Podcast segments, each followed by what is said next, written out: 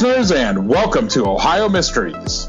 This is our 10 minute mystery edition, a little slice of intrigue in the middle of your week.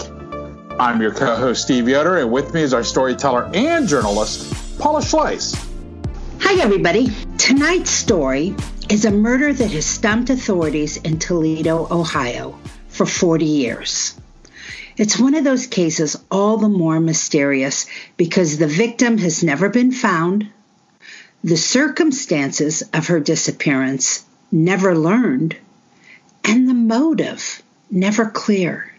Cynthia Jane Anderson was 20 years old when she vanished on August the 4th, 1981. Cindy, that's what they called her, was a petite, 5 foot 4 inches and 115 pounds, a pretty girl with brown hair and brown eyes. But she was haunted by nightmares.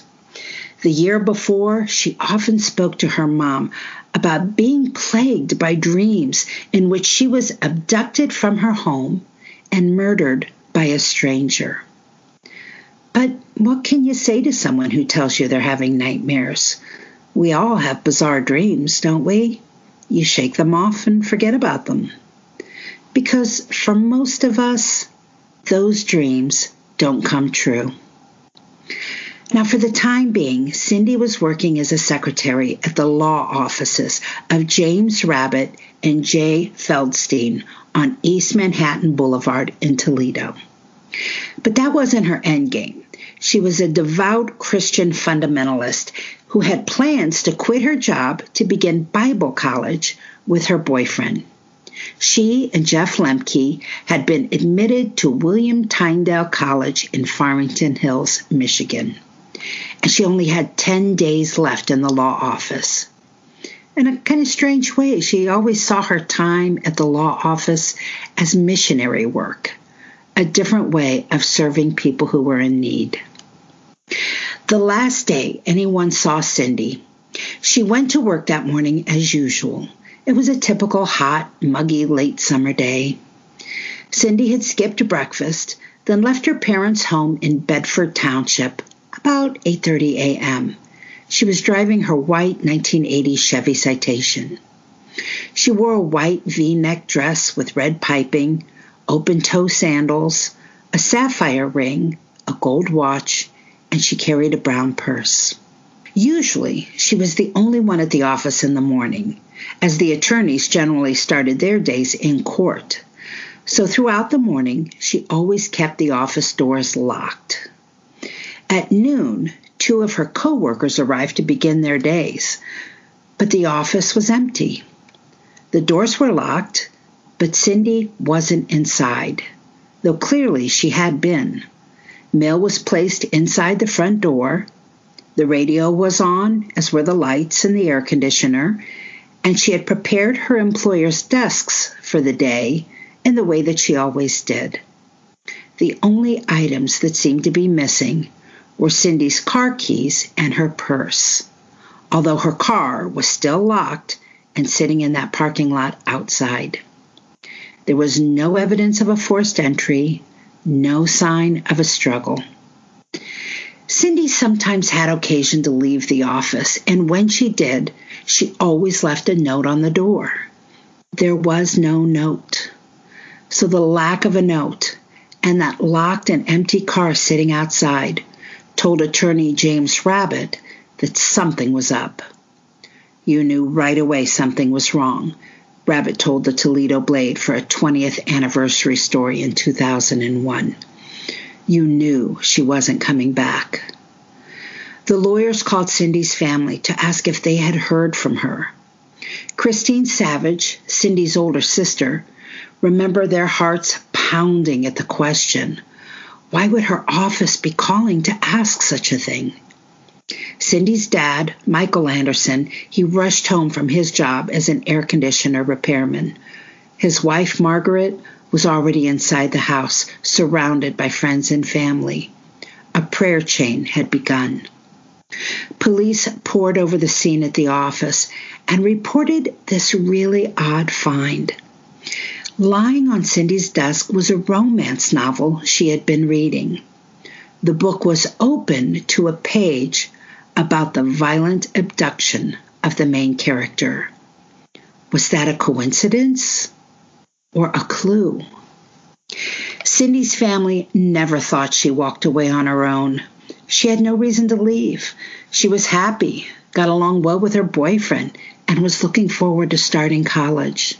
But then again, her father did notice she had been dieting and spending more time on her appearance in recent weeks. Did that mean anything? From the start, police suspected foul play. The investigation revealed that people had talked to Cindy on the office phone as late as 9:45 a.m., but that people trying to call at 10 a.m. couldn't get an answer. Investigators believed whatever happened happened between 9:45 and 10. There were other odd things that deserved police attention. In the weeks before Cindy went missing, She'd taken some suspicious phone calls at the office, calls that left her nervous. A client of the office named Larry Mullins told police he witnessed two such calls the day before Cindy vanished. He said Cindy seemed scared after she hung up, and he asked her if anything was wrong. She could only say she had received similar calls, but didn't explain exactly what had been said. Because of those calls, Cindy's bosses had installed an emergency buzzer at her desk that summer. The alarm was never triggered. Here's another weird thing. On an exterior wall near Cindy's office, someone had spray painted the words, I love you, Cindy, GW. But nobody knew who had written it, and nobody confessed to it. Cindy had first noticed it about 10 months earlier. The script had remained on that wall for about six months before it was finally painted over, and then, disturbingly, it reappeared. The police interviewed a handful of people they could find with the initials GW, including a maintenance man who had keys to the office, but they couldn't connect any of them to her disappearance. It took a few years, by the way, but police eventually learned the identity of GW and they reported that they believed the writer was addressing a different Cindy altogether and that it just wasn't connected to the case. Then there was this diversion. A month after Cindy vanished, police got a, tip saying Cindy was alive and being held against her will. The caller was a woman. She spoke very nervously and wouldn't tell police her name, only that Cindy was being held in the basement of a White House.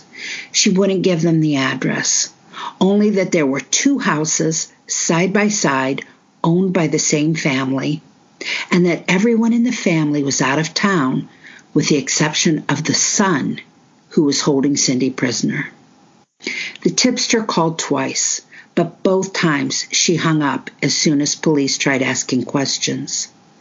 Police never received a third call and still have no idea if that call was a hoax or legitimate. There have been a handful of persons of interest over the years. According to a 2011 anniversary piece in the Toledo Blade, Cindy disappeared during a particularly violent time in the city. Police were investigating serial killers and a number of other gruesome homicides so there was no shortage of speculation as to what might have happened to her. Years later, a pair of brothers, Anthony and Nathaniel Cook, would be found responsible for nine rapes and murders of women in the Toledo area between 1973 and 1981. Their guilt was established in the late 1990s thanks to DNA profiling but they denied having anything to do with Cindy. Technically, they still have never been ruled out as suspects. The closest police ever thought they were to closing this case happened in 1994. That was 14 years after her disappearance. An attorney named Richard Neller and a drug dealer he represented, Jose Rodriguez Jr., were both indicted and convicted of drug trafficking. Neller worked in Cindy's law firm when she disappeared. Is it possible she overheard something about their conspiracy? That theory gained some weight when an informant testified at Rodriguez's trial that Rodriguez had confessed to killing Cindy as a way to send a message to Neller about not representing him adequately at a previous trial. The informant said Rodriguez told him he had shot her with a 9mm handgun. But there was no way to prove it, and no way to trust the motive of a jailhouse snitch. And even if Rodriguez had said that, there's no way to be sure he was telling the truth or just maybe trying to give himself some prison cred. In the end, the judge ruled that the testimony was unreliable. One thing authorities are pretty certain of Cindy did not leave on her own. She left behind a substantial amount of money in a bank account that has never been touched. Her Social Security was never used after 1981. But detectives in Toledo never stopped looking. One investigator, Bill Adams, told reporters he would search ravines and sewers on his days off. I used to think of her every day, even after I retired, he said. Cindy's parents died without knowing what happened to their daughter. Her mom passed away in 1982, her dad in 2008. Michael Anderson spent the rest of his life wanting to believe his daughter had amnesia and that any day she might call and say her memory was recovered. It's how he got himself through the next 28 years after Cindy's disappearance. He wouldn't sell his home on Springbrook Drive the only home Cindy had ever known. He wouldn't change his phone number to make sure she could reach him at any time. He refused to hold a memorial service or have his daughter declared dead. I expect that phone to ring at any time, he told a reporter 20 years after Cindy vanished. Maybe this afternoon. And you could almost understand how he could make himself believe it because from an evidence perspective, there wasn't a single solid clue as to where Cindy was, and not a shred of evidence as to what happened that August morning in 1981. That's it for our midweek 10 minute mystery. We'll see you here Sunday for our next regular full sized Ohio mystery episode. In the meantime, enjoy the rest of your week, and may all of your mysteries have happy endings.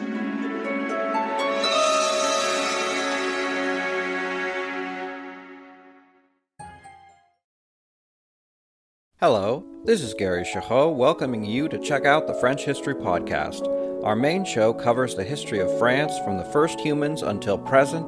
If you liked Mike Duncan's The History of Rome and wanted a similar program covering the land of beauty, culture, and love, we are exactly that. We also host world renowned scholars who have delivered guest episodes on their specialties, including 18th century pirates revolutionary booksellers in 20th century Paris, the special friendship between the Marquis de Lafayette and Thomas Jefferson, and numerous others. Learn what you love and listen to the French History Podcast today.